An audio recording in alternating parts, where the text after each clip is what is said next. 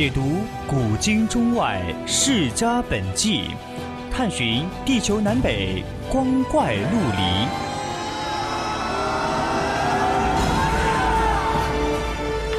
拨开历史迷雾，挖掘未解之谜。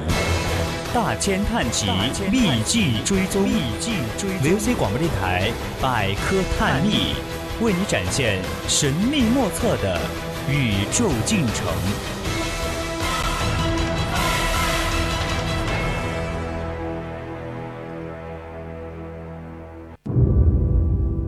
北宋时期，《清明上河图》实则是一场千年杀局。十七世纪，牛顿预言世界末日将在三百多年后到来。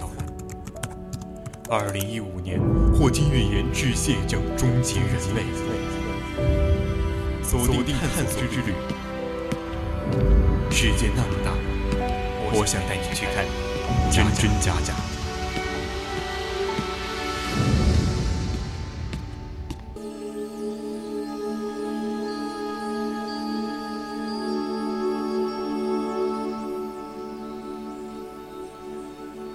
青春调频与您共享，亲爱的听众朋友们，大家好，我是主播熊眼玲，欢迎您继续收听 VOC 广播电台为您直播的《百科探秘之探索之旅》。今天的探索之旅将带你探秘昆仑山。在此之前呢，千万不要忘记加入我们的 QQ 听友私群二七五幺三幺二九八，或者到荔枝 APP 上与我们互动。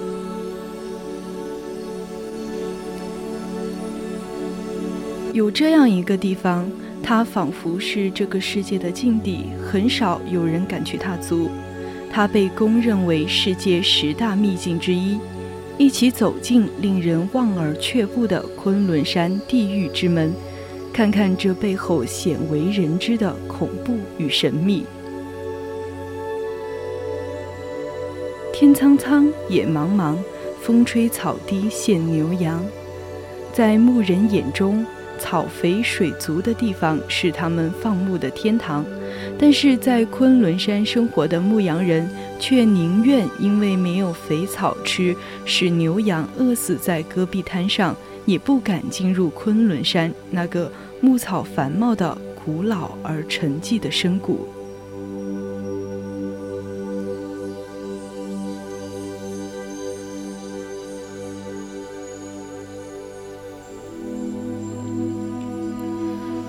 我们知道，昆仑山脉是亚洲中部大山系，也是中国西部山系的主干，从东向西绵亘两千公里，西起塔吉克的帕米尔，东至昆仑山口和毗邻西藏、青藏诸山脉的布尔汉布达山脉、巴颜喀拉山与阿尼玛青山。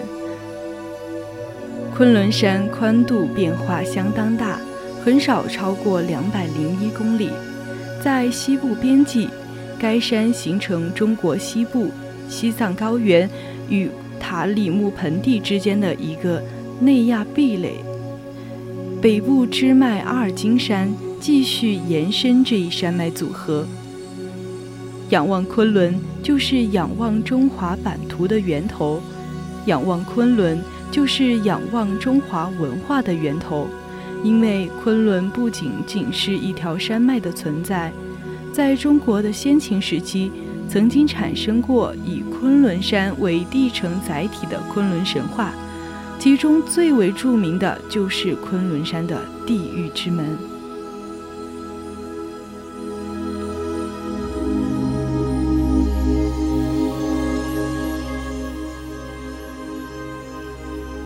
文化学术界公认。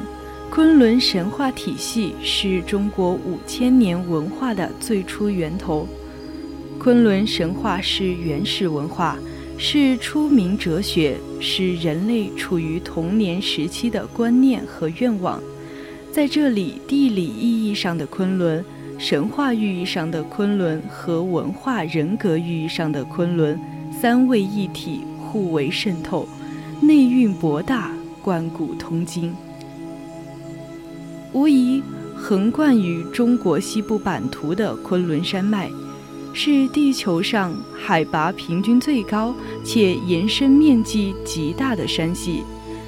它西起新社南部，连接西藏北部，向东绵延到青海东部，全长两千五百余公里，是名副其实的万山之祖、纵山之王，是中华大地真正的脊梁。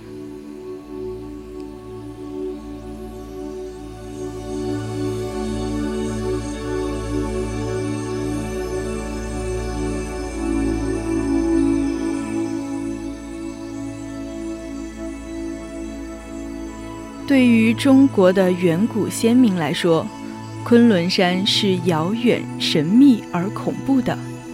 昆仑山的地狱之门更是让你无法猜测的一个谜。很多人都想探索解密所谓的地狱之门，但终究都没有解密出它的神秘之处。昆仑山的大跨度、高海拔，昆仑山的雪山冰川。昆仑山的险境魔幻，昆仑山的峥嵘万状，足以让每一个造访者跃跃欲试，却又谈虎色变。敬畏扩大了距离，而猜测便造成了其神秘。于是，一切神话故事才具备了地狱上的前提。这个谷地即是死亡之谷。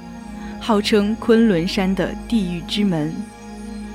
相传，在昆仑山生活的牧羊人，宁愿没有肥草吃，使牛羊饿死在戈壁滩上，也不敢进入昆仑山那个牧草繁茂、古老而沉寂的深谷。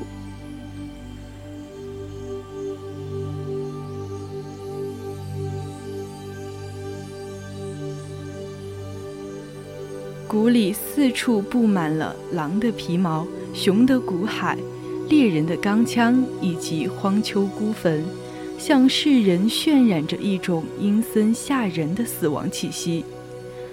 下面是一个真实的由新疆地矿局某地质队亲眼所见的故事。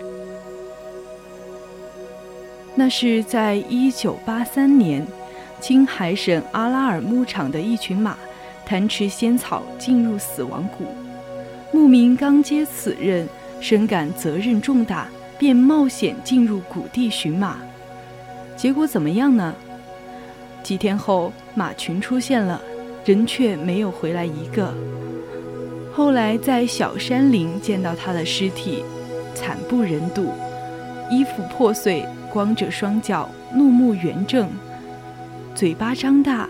猎枪还躺在手中，一副死不瞑目的样子。可奇怪的是，他的身上并没有伤痕或者遭遇袭击的痕迹。那谁是罪魁祸首呢？大家百思不得其解。就在这起惨祸发生不久后，在附近工地工作的地质队也遭到了死亡谷的袭击。这年的七月份，外面正是炎炎夏日的时候，这里却遭受了一场突如其来的暴风雪。暴风雪过后，突然一声雷吼，炊事员当场晕倒过去，同事们立即赶来，抓紧抢救。十分幸运的是，炊事员慢慢的醒过来了。他回忆说，当时只听见后面一声雷响。顿时感到全身麻木，两眼发黑，就什么也不知道了。第二天队员们开始工作的时候，大家发现整个山坡全变了，黄土已经变成焦黑色，如同灰烬；动植物已经全没了，到处都是倒闭的牛和其他动物的骨骸，真是满目苍凉。地质队顿感大事不妙，迅速对谷地进行考察，结果发现该地区有明显的磁异常，而且分布的范围很广，越深入谷地，磁异常值越高。地质学家认为，在电磁效应作用下，谷地的磁场与云层中的电荷产生的空气放电，电使这里成为多雷区。面对雷击的对象往往是正在奔跑的动物。这种解释似乎正好说明最近几件事的原因。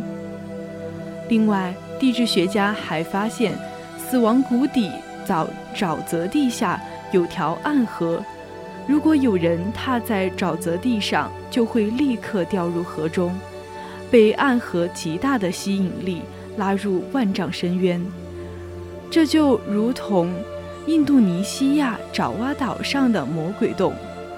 那里的六个大洞口都有一种神奇的力量，只要任何物体经过洞口，它就能像饿虎扑食似的把它吸入洞中。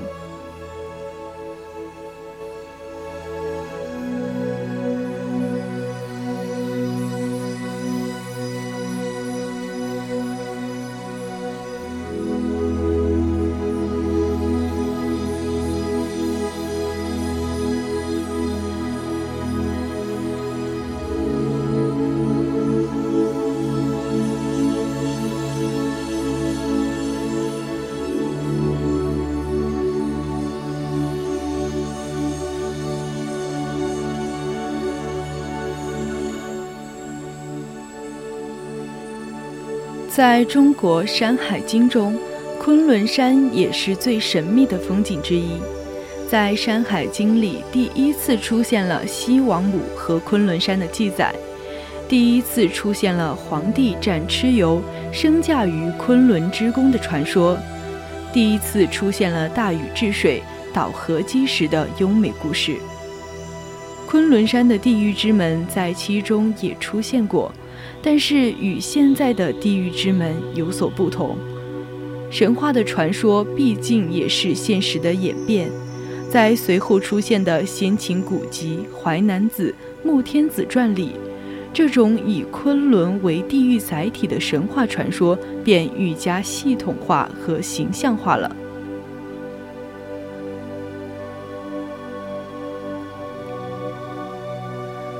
昆仑山的死亡谷上有闪电，下有暗河，真可谓是地狱之门。地质学家解释，也只是窥探此门真秘的一个窗口，更艰难的考察任务还在后头。但我们相信，乌云遮不住太阳，科学力量一定会取得最终的胜利。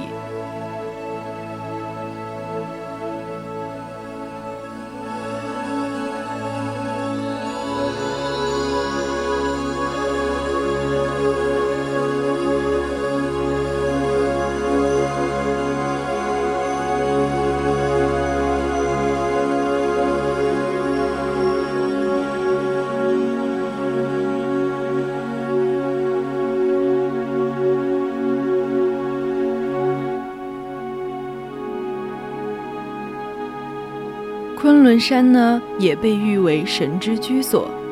首先来说一下关于昆仑山是神之居所的证据。在中国古代奇书《山海经》中，对昆仑山的描述是详之又详。在《山海经·西山经》中，非常非常细致地描绘了昆仑山的情况。西南四百里，曰昆仑之山，实为地之下都。其神状虎身而九尾，人面而虎爪，是神也。有兽焉，其状如羊而四角；有鸟焉，其状如蜂；有木焉，其状如堂。不难看出，书中所指明确指出了这座山是天帝在下界的都城，山中到处都是珍禽异兽。《山海经·海内西经》中也说：“海内昆仑之墟在西北，地之下都。昆仑之墟方圆八百里，高万仞，上有木河，长五旬，大五围，也证明了昆仑山是神住的地方。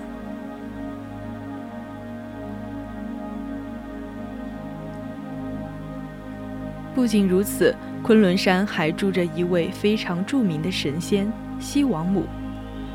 关于西王母的记载，《山海经》中是这样说的：西南之海有大山，名曰昆仑之丘，有人戴胜，虎齿有豹尾，穴处名曰西王母。此山万物尽有，所以西王母住在昆仑山。后来穆天子才千里迢迢去拜访他。不管西王母是神，还是上古时期的部落女首领，她都应该是住在昆仑山，或者是昆仑山的附近。这个时候的昆仑山非常的牛，和《山海经》中其他山的记载相比，这里绝对算是仙境了。那到底有什么呢？《山海经·大荒西经》记载。西有王母之山，鹤山、海山，有沃之国，沃民是处，沃之野，凤鸟之卵是食，甘露是饮，凡其所欲，其味尽存。王母之山有一个西王母管辖的国家，叫做沃之国。这个国家的人吃凤凰的蛋，喝甘露。凡是他们想吃的东西，这里应有尽有，而且后面还有一堆神奇的东西，各种动物都有，凤凰和鸟还在跳舞，这明明就是一个仙境。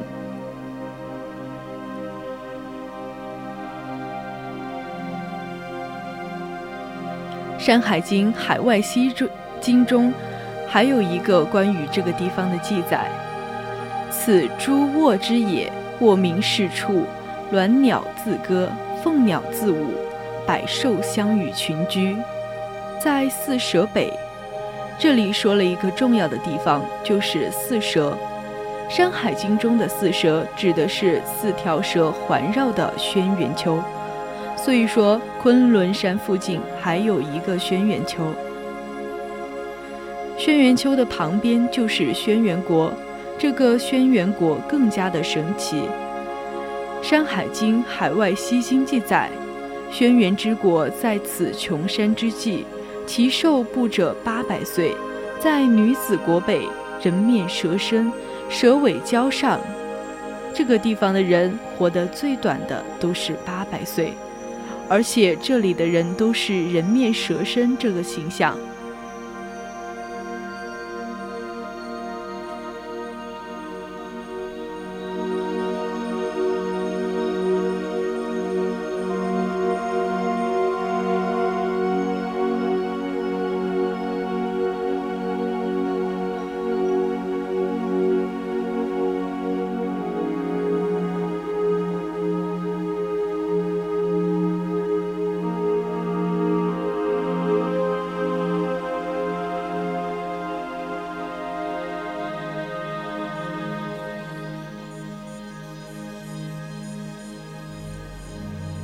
提及昆仑山，不可不提的便是《盗墓笔记》的昆仑胎。昆仑胎似乎是大自然的馈赠，它是天然形成，并没有受到任何人力的左右。它仿佛就是传说中那些集天地之灵气、受日月之精华而形成的。造物者似乎对其有着偏爱，让它形状如人。有着昆仑胎，仿佛如女婴，栩栩如生。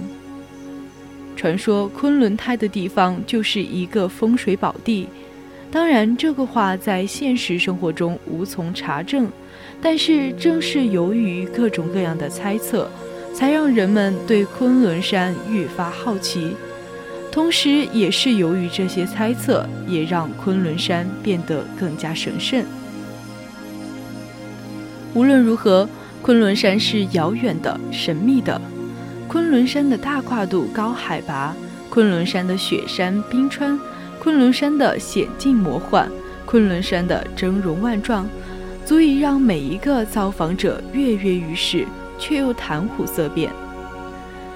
本期文章来源于网络搜索。今天的探索之旅到这里就结束了。我是主播熊眼玲，我们下期再见。